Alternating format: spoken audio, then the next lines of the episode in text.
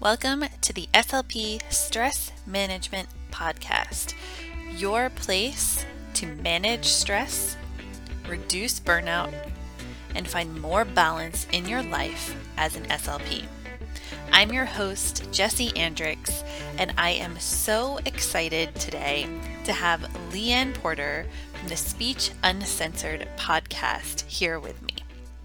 Welcome, Leanne. Hi, thanks, Jesse. Nice to be here. Thanks for having me. I'm really excited about joining you to talk about managing SLP stress. Yes, I'm so excited to have you on here. I know we have done this in reverse. I was on your podcast a while back, and we talked about um, some of my experiences and and things. So I'm really excited to flip this around and talk about all that you are doing in our field and for our field and uh, you know some of your insights and journey through all of the the crazy stress that can happen in Ooh, being an SLP. oh yes, let's talk about it. yes, yes. So, so I know when we first like met and started talking about stuff, we both talked a lot about um, or we chatted a bit about like our experiences with mindfulness and trying to like figure out what the heck we were doing with most of it. Mm-hmm. Um, which I think a lot of SLPs do. Like we try to figure things out on our own. Mm-hmm. Guilty. Stress related, yeah, like stress related and not stress related. That's just like SLP related. We like go out there and we're like, I'll just, you know, I'll figure this out. And uh, sometimes it works and sometimes it totally doesn't, or it just takes way longer. So for for people that may not know you for listeners that may not know you or maybe haven't tuned into your podcast which they totally should because it's awesome um what like tell us a little bit about where you are as an slp kind of like your settings or your history with it a little bit so we can get to know you a little better Sure. Okay. So, hi, I'm Leanne. Um, currently, I'm in Kansas City and I work in outpatient with adults for a hospital system. And I also PRN for another hospital system in town where I work on inpatient rehab. So, for my home hospital, where I'm the primary outpatient therapist, um, whenever my caseload dips or if I have to work a, a weekend day, I work on inpatient rehab and acute there as well. So my primary setting is outpatient, but I also see the other levels of care um, in the medical setting for adults. So um, if you're an outpatient therapist, you're basically a generalist. Like you kind of have to know a little bit about nearly everything because you will get all kinds of crazy referrals sometimes where you're like, I didn't even know that was something we treated. And you do a little research and it turns out you do. So, um, yeah. being an outpatient therapist has really been eye opening and stressful. So, um, I came to the field as an out of field uh, student. Like I did my undergraduate work in international studies and then worked for a few years and then um, started grad school like in my late 20s. Wow. So, yeah, yeah, that's not the traditional. I mean, well, I don't even know if there's like a traditional route for it anymore. I hear so many different stories that, like, I was like the CSD undergrad straight into grad school like that was that was mine which i actually had a um i had a clinical supervisor tell me that was the worst decision i could have possibly made and i was like what? Why are you saying that? And she was like well now that's your only thing to ever fall back on. Like she was oh. just saying you know for her yeah i was like oh that's that's kind of like um ballsy to come out there and say.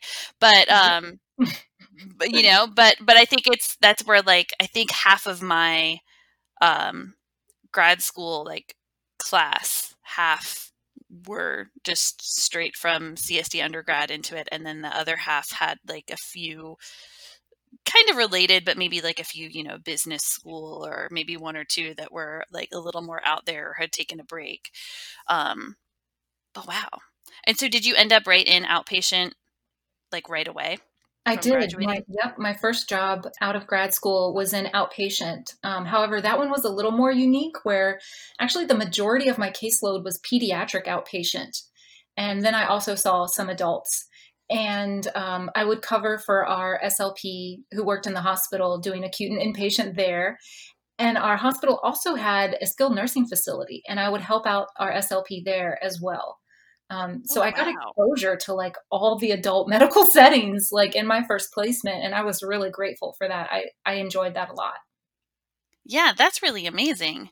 That is um like that's just to be exposed to all of that would be really awesome in your first year. I imagine it would also be a little bit stressful to like kind of bounce around a bit and Mm, have to soak up all of that in it all of those settings. Yeah, like definitely looking back, and of course, in the experience, I was incredibly stressed out and overwhelmed, but for a myriad of reasons. Of course, our first year out of grad school is very much us figuring out how to do this job um, on our own, you know, Mhm. and putting what we've learned into practice and growing with that and filling in the gaps that there's just no way grad school could cover. Um, I even suspect grad school probably covered some things that I feel like they didn't. I just didn't remember it by the end Yeah. I was so overwhelmed with knowledge and experience. I was like, oh, I'll just blame grad school. Like, It's true. It's a lot to soak up, but definitely I think uh yeah, it's both. It's both. We forget some and then there's just so many things that it would be impossible to hit every single thing. hmm yeah.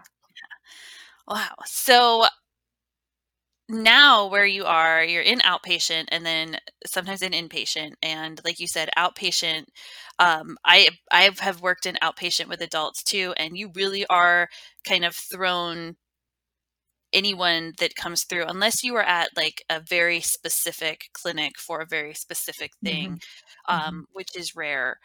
You really do see just about everything and everyone and have to try and figure it out or know what to do. And I know for me, that was my second year um, out of grad school. That was a setting I was in with inpatient as well. And it was awesome, but I really felt a lot of the time that I had no idea what I was doing. Um, and I would try and, you know, research, but I didn't really even know what where to start researching things. And then I um, either felt like I had no idea what I was doing or that I was doing what I was supposed to do, but I didn't know if I was actually doing anything. Yeah, that that feeling of practicing in a vacuum where you don't even know if you're doing it right or wrong because there's nobody there to give you that feedback to say, "Yeah, that was a good move," or "Ooh, girl, no, let's not do that again." Like basically your only feedback is the patient, but they can only give you feedback on whether or not something is helping them or working, which is great feedback, but at the same time, I needed feedback to know if it was something new to me or something I wasn't familiar with, am I is this a good tool? Have I found do I even have a tool? I need to go find a tool to use with them. Like and then the the idea of making our therapy very personalized to and unique to the patient because not everything is going to fit every patient hmm um, was was a real a real hang up but like, it's still something i'm working on and trying to figure out without having to reinvent the wheel every time i see a patient but still Yeah. making the therapy unique and relevant to each of them Yeah, I think I was terrible at that. Um, because I was, you know, I was brand new when I was in it. So I was still trying to figure out what therapy to do. And then now looking back, the things that I was like, oh yeah, we're totally going to do this. And, and it, you know, may have worked, but I'm sure that there was something that would have been a lot more relevant or personal or like meaningful to the patients that I saw. Um, I think that we always, you know, had a had a, a fairly good time, but yeah, that is that is definitely really hard and something that starting out or being new to a setting, that's like that's incredibly stressful to figure out. hmm hmm So where where has your journey as an SLP with stress like where has it gone? Has it always been relatively easy to figure out or have you struggled with it? How, you know, how has that kind of been for you? like it feels like my entire life i have been terrible at managing stress Um, like I go back to high school. I was in the International Baccalaureate program, which is, if Ooh. anyone's not familiar with it, it's like taking AP courses for every single class. Like everything is AP. It's not just what you're good at. It's like Yeah, I was gonna say it's not like where you like choose to take like, yeah, I'll take AP of like these three classes, but not that one. right, like not math. I'm terrible at math, but I'll do English AP because I can crush it. No, like all your classes are like crazy hard, and it's like a, it's a a public school equivalent of like a college prep program. So it's very intensive, and that is I those four years were such a struggle. Like I was so burnt out of school, graduating high school. Oh, Oh no. it was it was traumatic. Um, so like I just thought that that was me, and that was the life I had to live. Was struggling to manage things that other people appeared to do with much more ease. Um, and I thought that was just my lot in life. I didn't know why I couldn't handle these things like other people appeared to be able to handle them. Mhm. So then I became um, an SLP, and um, I guess like through that I learned like the the benefits of saying no. I don't have to be involved in every single activity. I don't have to lead every single activity. So when I learned the value of saying no and setting up boundaries, that kind of helped me. Um, well, it exposed me to less stressors. So I Yeah. wasn't as constantly stressed. But then I became an SLP, and I'm lear- I'm a like a rehabbing um, perfectionist. So I'm learning and I'm telling my patients all about how progress over perfection is our key, and so I'm living that motto as well. Right? You're like, I'm saying this for myself as well, not just for you. That's right. It's like if I say it, if like I'm going to preach it, I'm going to live it. So that's my thing. And um and I really struggled with wanting to do my very best, not sure if I was doing that and feeling like I could be doing better. And that puts a lot of internal stress and pressure on me. Um, in addition to like all the other things kind of going on in my life. Mhm. So I you know, I don't know where exactly you hear it from first, but like I'm exposed to a lot of different avenues of information. And so I'd heard about mindfulness, I've heard about meditation, I'd practiced um, yoga from like my favorite YouTube tutorial guy. And so those things were helpful, but I wasn't didn't I didn't understand it. I didn't have the background. I didn't have a foundation in it. So I was just kind of limping along in it. Mhm. And when I started my podcast, Speech Uncensored, I wanted to really focus on burnout because those first two years, I joined a Facebook group for SLPs looking for a way out of this profession. Yes, I'm in that group. Yeah. There are thousands and thousands of people in that group.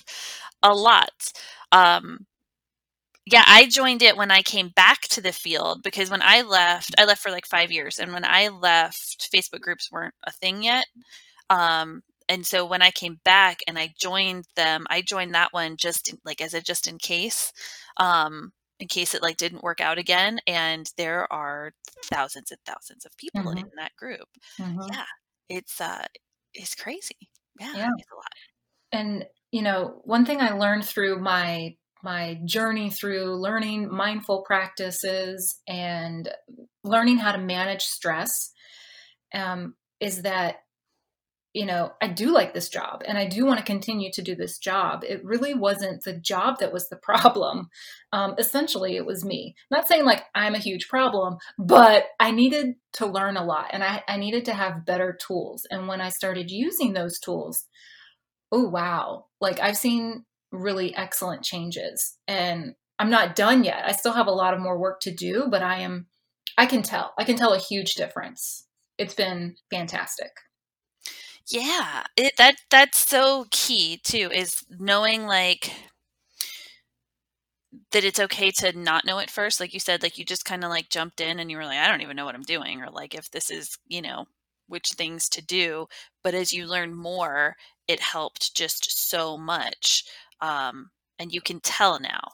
That's for Mhm. me, like I know that stress is always going to be there, and I get really stressed out um, still, even though I'm like, let's all manage our stress. Like I Mhm. still get incredibly stressed out from work, from life, but now I know how to recognize it better and mm-hmm. then figure out what to do. And it takes me a while to get there. Like I usually mm-hmm. fight it first, and I'm like, no, this is yeah. not fair. same girl, same. I'm over here like I'm not stressed. I'm totally not stressed at all. right? I'm not stressed. You're just being ridiculous right now. Yeah. yeah. I think I kind of skipped ahead. What I'm learning now as I get more into it is that I skipped ahead. I wanted to learn the tools and what I skipped over that I need to spend more time on now is learning what my stress triggers are. Mm-hmm. Because the other thing I have found is that when I'm not paying attention, things certain things are stressing me out and I'm not aware until it comes to a tipping point and then suddenly I'm snapping at my husband over like nothing and I'm like, "Well, that's that's not right. That's not good. Why are you doing that, Leanne?" So, you know, it's it's a huge part that I need to kind of go back and learn now are what are the the triggers for my stress and and being aware of them and recognizing them better.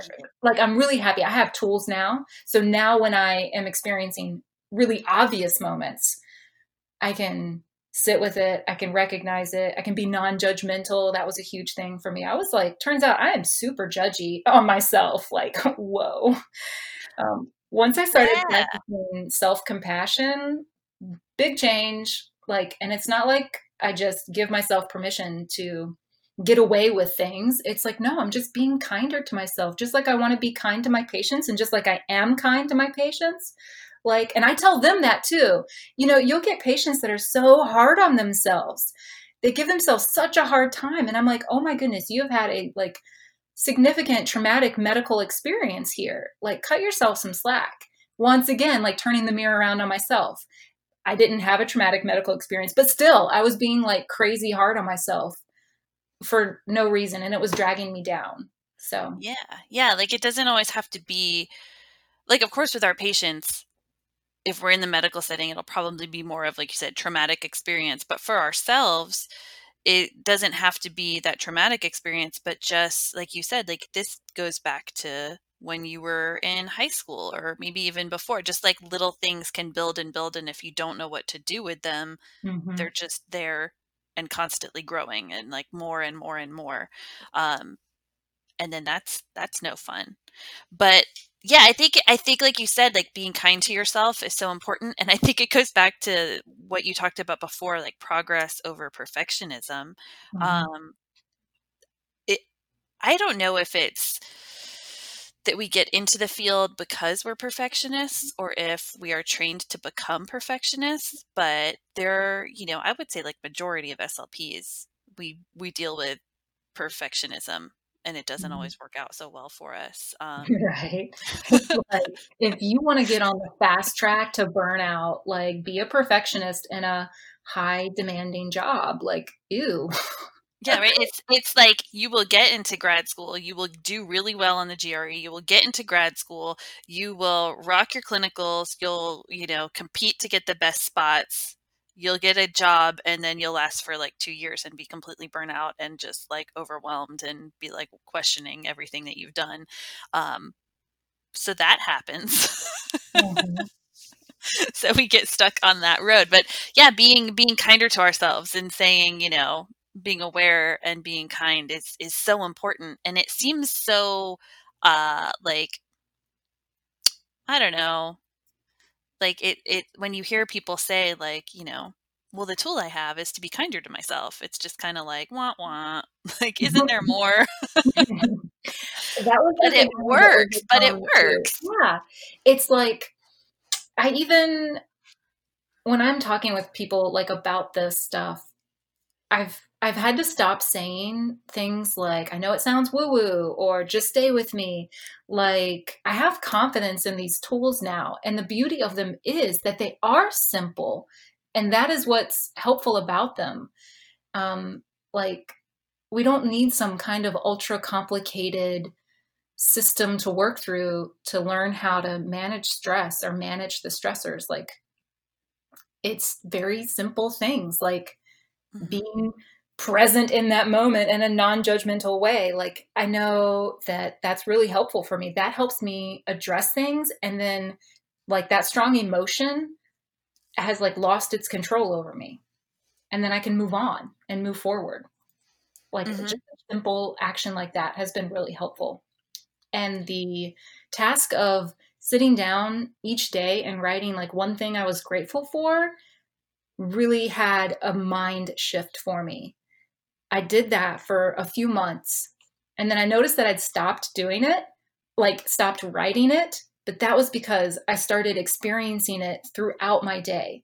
I would have moments where I would recognize something simple or something big that w- was amazing that was I was really grateful for and I would stop in that moment and like acknowledge it and be grateful for it and then keep moving.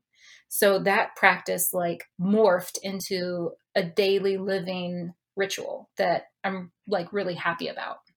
Oh, that is amazing. That is um because I do think that the practice of gratitude is um is so powerful mm-hmm. and and it is one of the ones that I think a lot of people when you do it, you get the benefits from it and like you said it just becomes part of your life, but when you talk to people about like yeah have a gratitude journal that you do start to sometimes um, worry that that they're going to be skeptical about it or be like mm, that's not that's not really going to work or that's not enough there has to be more but it is that simple um like rewiring like you said your mindset shifts and mm-hmm. you start to just notice it more and live it more and it's it can be it can be so amazing. So I'm I'm mm-hmm. glad that that actually is what you're experiencing with it.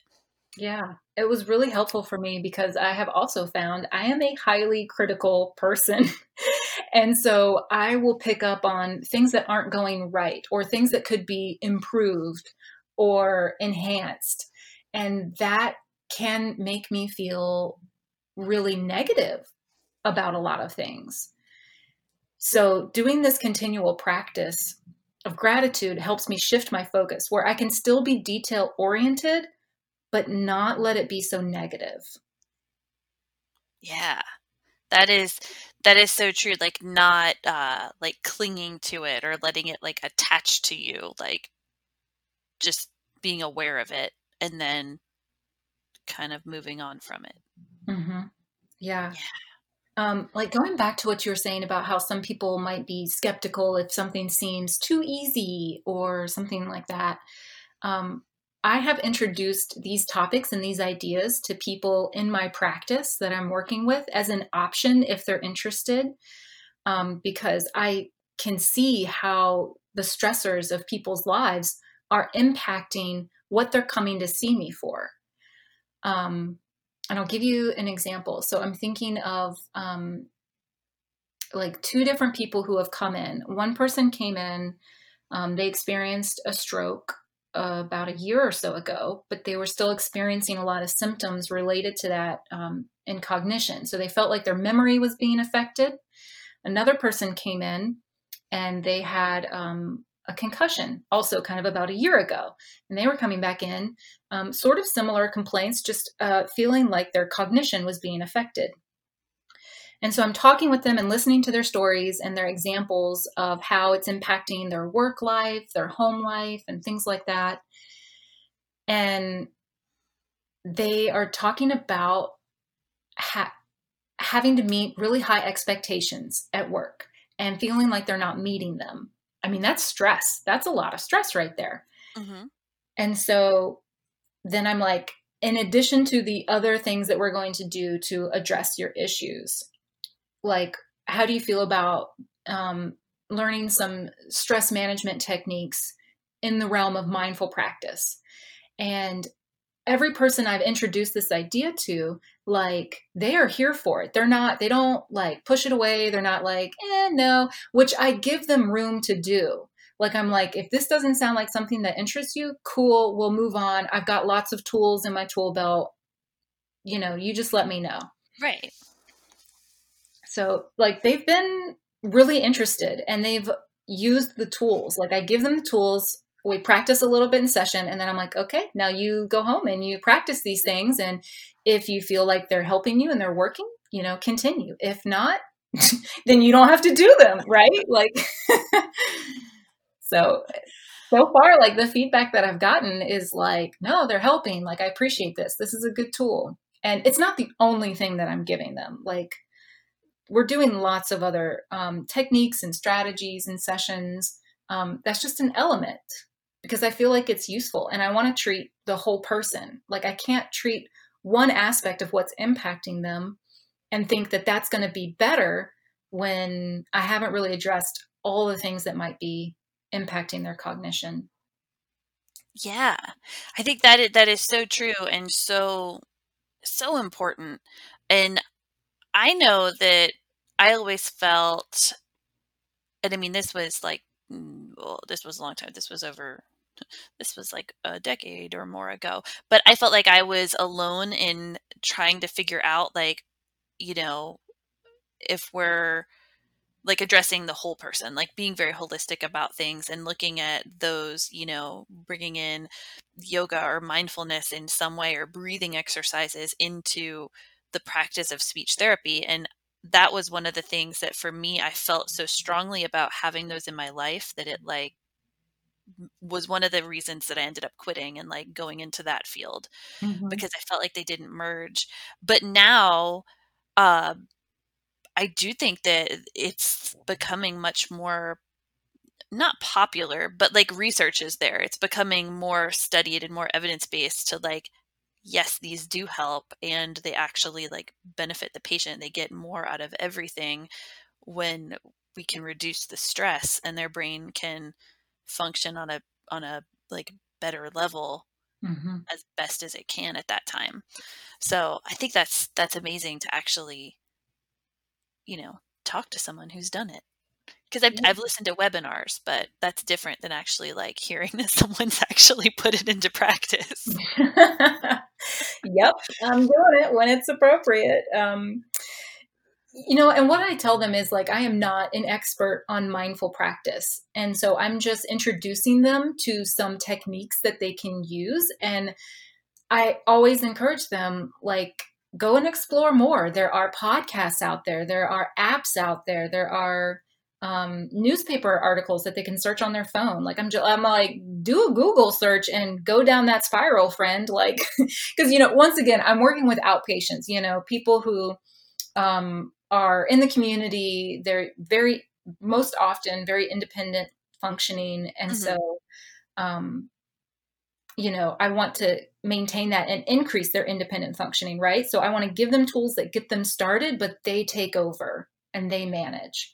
So I think it's been really helpful. And at first, I really struggled with should I or shouldn't I um, incorporate elements of mindful practice into my suggestions in therapy.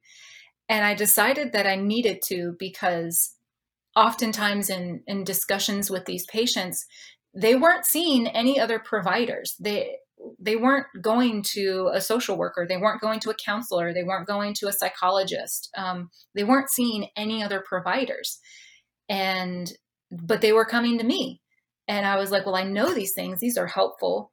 Why not share what I know and let them decide if they want to use it or not, if it, if they think it would help them. So, yeah, that's amazing. That is, and and that is um so true that sometimes when you're in outpatient and like you said some of your patients had you know the event that led them to come to therapy had been over a year had been months and months ago so yeah they may not be seeing anyone else anymore and being able to give them so many tools to use is awesome mm-hmm. it's just i just yeah i just love that so much yeah. so when you um either for your patients or yourself, what are some of the tools that you find to be? I know we talked about gratitude. What are some of the tools that you find to be the most helpful? Um, one thing that I have found really helpful. Okay, it's really hard for me to be routine focused and self disciplined. So I'm not good about anything consistent. I like to tease that, like, the only thing I can do on a consistent daily basis is breathe. Like, guaranteed to breathe. And that's like, that's it. Everything else is up for grabs. So, um, what I try to do is have moments where I am still and I do a very relaxed version of trying to be present in that moment.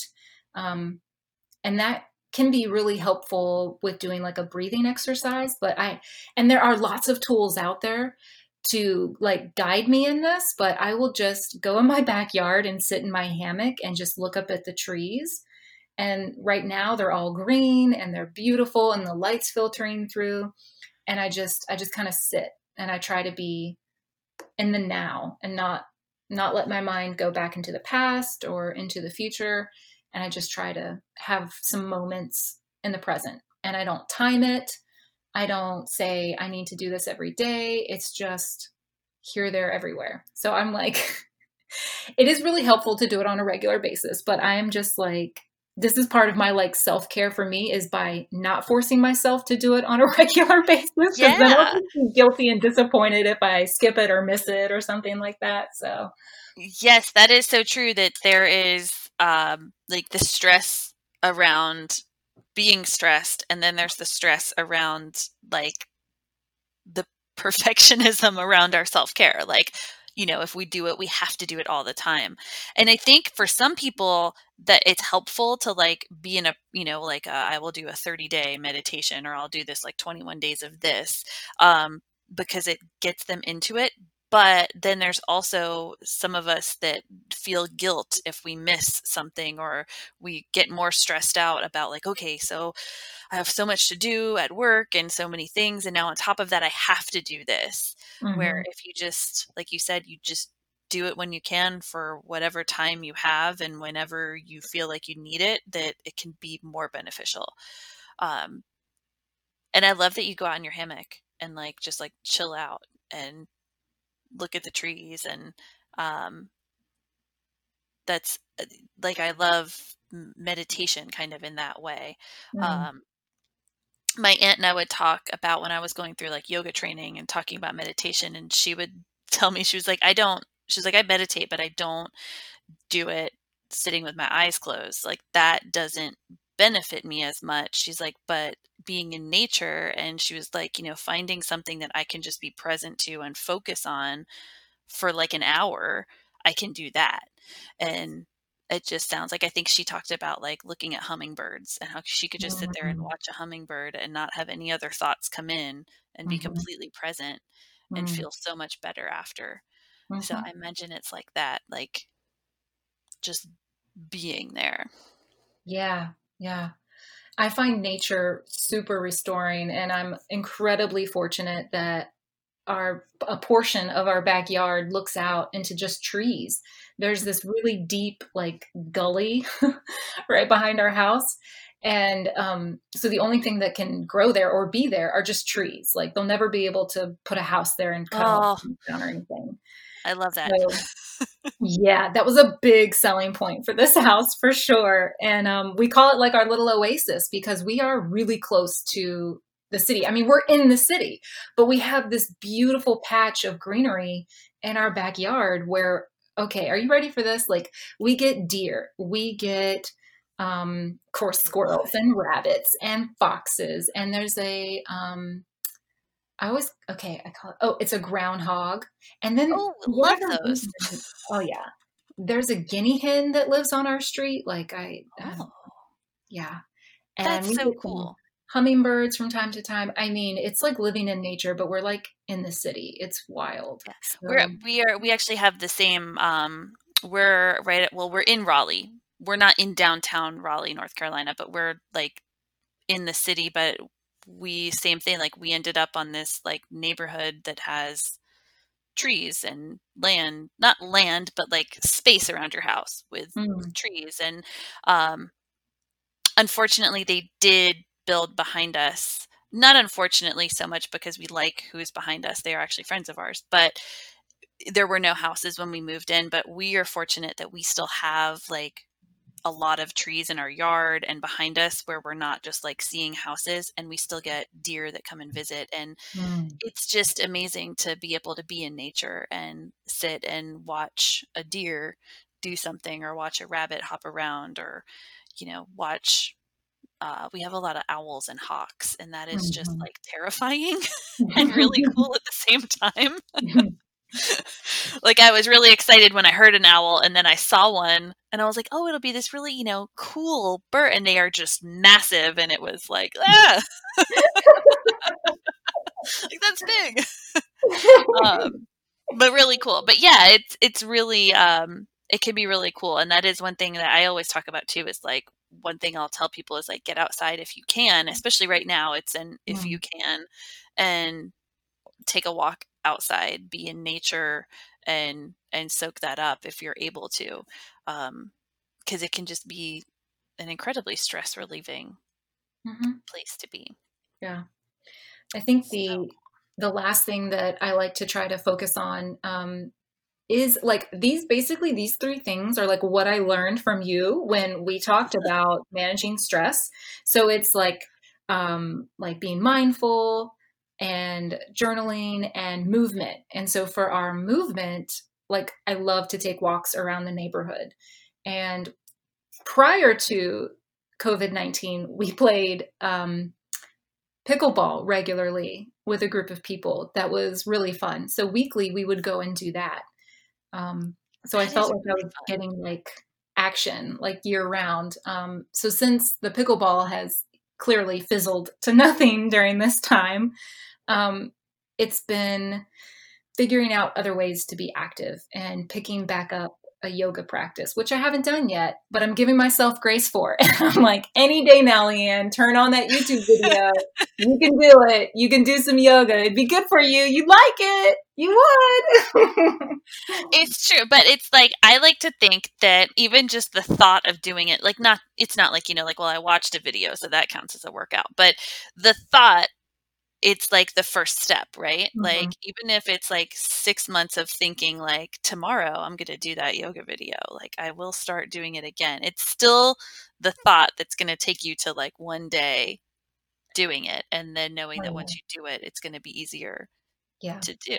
That's I've been the same way with um with COVID-19 and all the changes, like we have two little like two like my daughter just turned 4 and then we have a baby. And so I'm home with them, which is awesome because I get to be home like I get to spend time with them when normally like, you know, they'd be gone at preschool or, or things and so I get to spend time with them, but then it's also super exhausting cuz like I spend all the time with them. and so Mhm. for me it was like i need time to myself to to do some self-care to meditate or to just sit and have quiet and um, that really helps with my stress levels but i had like you know i think it was like a month or more of telling myself like tomorrow i'll wake up early and i will do yoga quietly or i will meditate and i will do it and it took forever to actually like just do it and then I Mhm. immediately felt so much better, but it was still that like, okay, I have the intention. And there was that play of it was super stressful if I didn't do it every day, like saying I'll do this and then I didn't do it. I'd be like, ah, again. Mhm. But there was also that like hope of like, but I will do it tomorrow. And then one day I did, so it all worked out. Yeah. I think you're touching on like a really important concept that I think we like glance over from time to time. And it's the importance of like starting with your internal dialogue and how you're talking to yourself.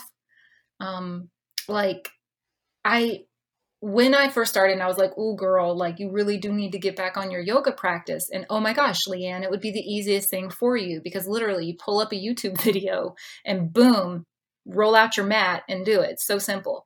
And so, but I was being really negative to myself about it and just being like, like not pleasant.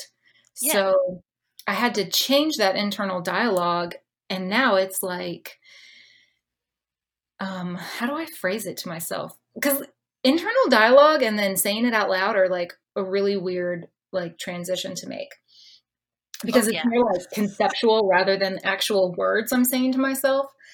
Um so my concepts are more like approaching the action of doing yoga as like a a relaxing and enjoyable activity rather than like this is a must this is a have to this is a requirement because i'm totally that person where you tell me i have to do something and suddenly it's the last thing i want to do so when i can wrap it in my mind as something desirable something enjoyable like it's a treat to do mm-hmm. like i will be on board with it more Absolutely. That's how I feel about waking up early. And when I say early, it's like in the six o'clock hour, which is not for some people not early at all. But for me, uh, like I, my, my kids sleep. Like they, they're not awake before. I mean, sometimes they're awake, but like it's like between seven and eight. Like we're we're not up at five a.m. like a lot of parents are with little little kids. Um, so even waking up then at like six, eh, it was always uh, in my mind it was like a you have to do this like you have to wake up early now and you're gonna hate it it's gonna be like ugh it's early like you don't like waking up early but you're gonna wake up early and mm-hmm. i had mm-hmm. to kind of shift it into like i want to wake up early and i want to be doing this like i and i will enjoy getting up and having this time instead of like feeling this like yeah i'll do it but it's just going to be awful. It was kind of that like same shift of i'm going to do this and it's going to be the most amazing thing ever. And that really i had to shift that to be able to do it. Because i think i've actually said to someone one time like oh i'm not a person that can get up early. Like and i think that person was like oh sure but I mean, it's definitely something that, um, yeah, like shifting the mindset, shifting the the internal talk, absolutely helps. And then I think it all goes back to being that like perfectionist, like, um, and stress. Just you know, feeling like, well, what if I don't do it right, or what if I don't do what I say I'm going to do? Then I wasn't perfect enough at it. Mm-hmm. And then when we're stressed and burnt out, like we just get really cynical Mm-hmm. in general. Mm-hmm. Everything mm-hmm. feels cynical. We feel really negative. So then we just kind of talk to ourselves in that negative way, like, oh, yeah, right. Like I could possibly do that. And those kind of thoughts. Um, and it's really hard to break out of that loop. It is. Yeah. And I spent years in it. And I will find myself doing that again because I don't know, maybe it was just human nature. I don't know. And then I just I've also put into place a lot of other areas where I am feeding my brain with positivity and like renewing my mind with thoughts that keep me on track of being kind to myself as well as to other people clearly. That's what we want to do in the world.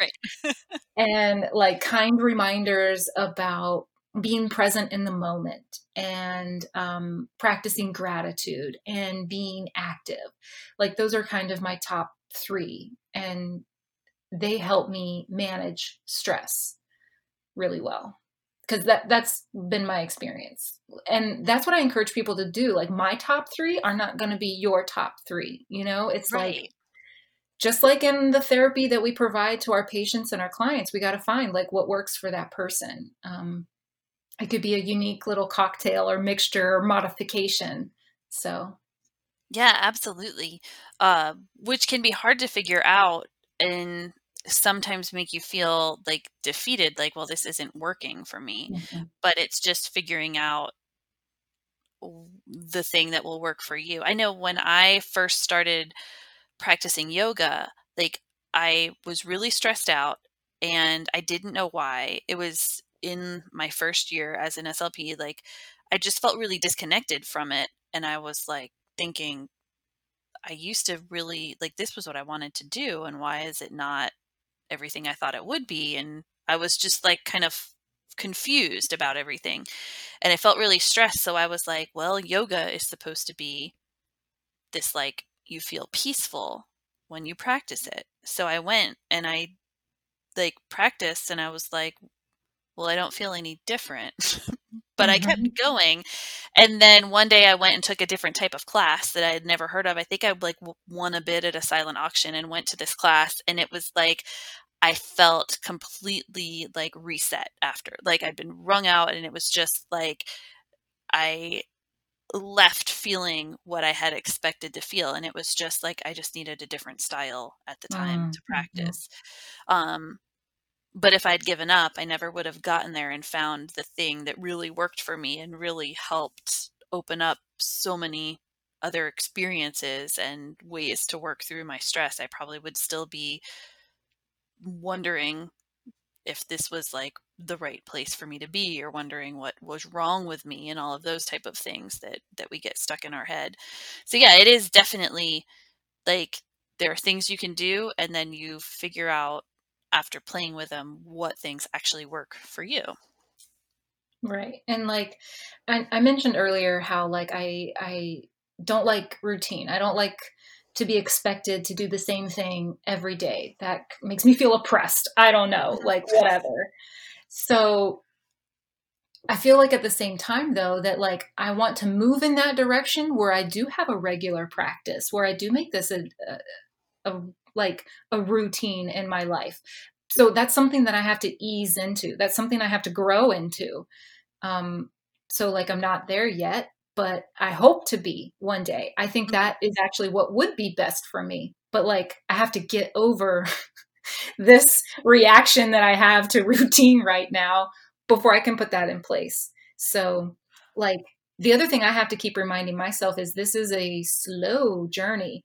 I've made, in my opinion, really great strides in a short amount of time, but I have so much farther to go sometimes that idea can be defeating, but for me, that's just the journey of life. Like, why be at the end now? Like, there's so much more of life to experience. And so, there's so much more to experience in this journey of practicing mindfulness and man- learning how to manage stress.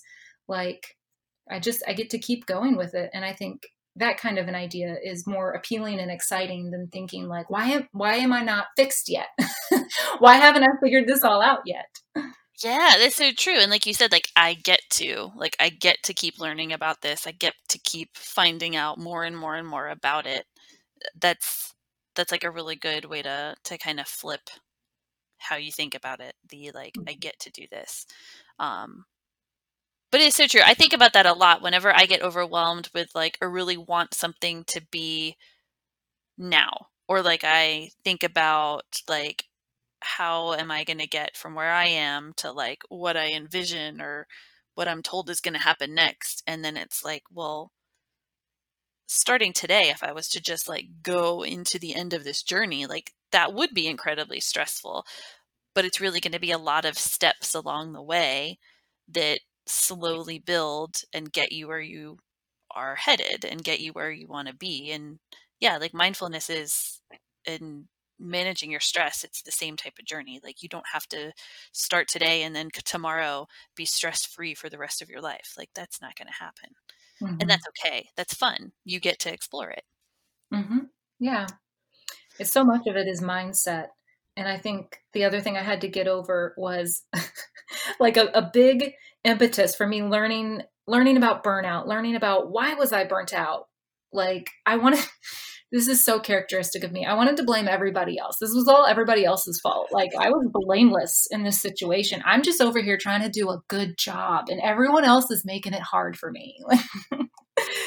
and in talking with you and Tavana and Ginger, like two other, um, actually a PT and an SLP that I had come on the podcast to talk about these things, I learned that it was my responsibility. Like I had to do the work. And okay, embarrassingly enough, I wasn't expecting that. Um, but I should have seen that coming.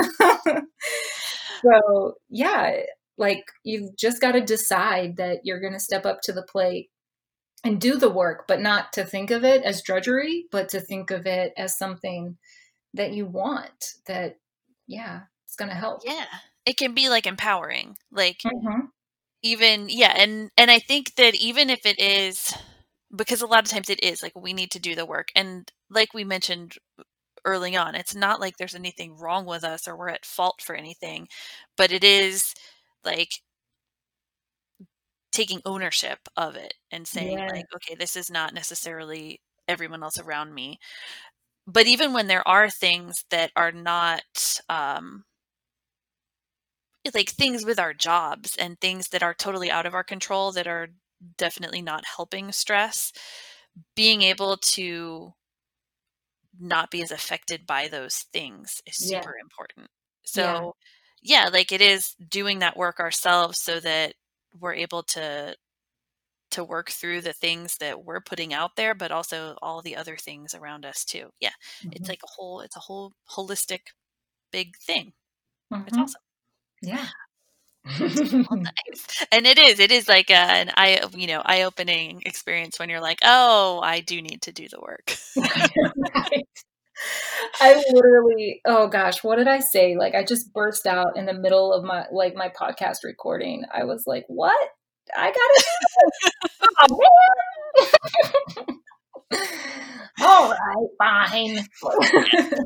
Well, awesome. So, uh, speaking of doing doing the work, um, you do beyond this work, beyond the mindfulness that you are are doing and and the stress management that you're doing on your own for yourself and then that you're you know offering to the patients you work with, you do a lot of other work too, like with your own podcast and then you've had a lot of other things recently um, in the podcast world and in the like i guess Mhm. like social media realm that you've been working with so um, tell us a little bit about those before we before we finish up so we know uh, where we can find more from leanne Okay, cool. Yeah. So, um, right. So my podcast, Speech Uncensored, is all about um, having conversations with other SLPs, PTs, OTs, um, doctors, anyone you know we work with essentially in the medical field, and that includes um, pediatrics. So SLPs who work in pediatric hospitals or um, who work with you know medically fragile um, children and all different levels of care. So that's kind of where my focus is for the podcast and the conversations that we have. The goal is to always bring something actionable that you can apply to your practice like the next day. That's my goal is like equipping people with tools. I'm very tool oriented apparently. I should have been a carpenter or something. So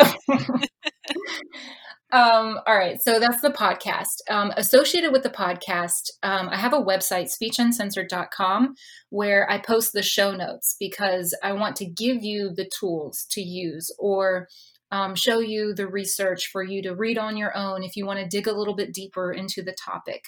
So, with every episode that's released, there are show notes on that website that you can learn more about the guest, the speaker that I'm interviewing, and um, like what it is we're talking about if you just want to kind of check it out before you spend the time listening to it and then the links for the resources um, to dig deeper um, some things that have grown out of that has been the future colleague collaborative Mhm. and that started basically in a response to all the graduate students who had their internships abruptly ended or never even started because of the covid-19 pandemic um, they, they lost out on that, you know, like hands-on patient care with a supervisor that is really like crucial. Like we need that. It, Mhm. it builds our experience, it builds our confidence, ideally, you know, before we get out into the field. And my own student had her semester, you know, ab- abruptly ended because of that. So, you know, I was just on Instagram where I spend like way too much of my time. Um, and then so like in a conversation that started on my stories, like all these students just were talking about they had to switch over to doing Simucase and they weren't very pleased with it for a myriad of reasons. And so I was like, well, how can we help? Like we know things we can share.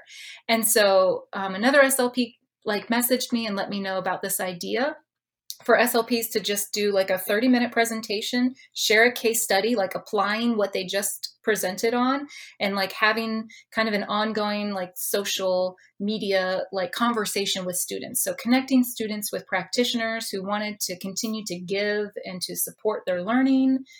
And so for the month of May, that's what we did. Um, I partnered with Theresa Richards of the Swallow Your Pride podcast, and um, we did two speakers a night, three days a week for the entire month of May. Well, this is the point in our interview where we ran into a major technical glitch, also known as a power outage. And with the way that our schedules are and all that is going on in the world, and just kind of the hectic pace that things are at, this is where we end our interview. So I want to say thank you, Leanne, for all that you do for your fellow SLPs and for future SLPs. And thank you for providing the resources and connections that are so needed in our field in order for us to feel less stressed and to feel that we are connected to each other and that we know what we're doing and we're able to find the resources we need to do the work that we are here to do. If you're looking for more from Leanne, make sure to check out speechuncensored.com and the Speech Uncensored podcast. You can also follow Leanne on Instagram at Speech Uncensored, where you will see all of the amazing things that she is up to to help support fellow SLPs in our field. And thank you for tuning in. Are you ready to truly manage your stress, reduce burnout, and finally find more balance in your life? Well, the SLP Stress Management course is here to help you do just that. In this eight week course, you'll take a deep dive into what stress is and why it affects SLPs so much, as well as learn practical stress management tools as you build a step by step system that works for your stress and your daily needs. You can check this out now at jessieandrix.com, and I hope to see you in the course.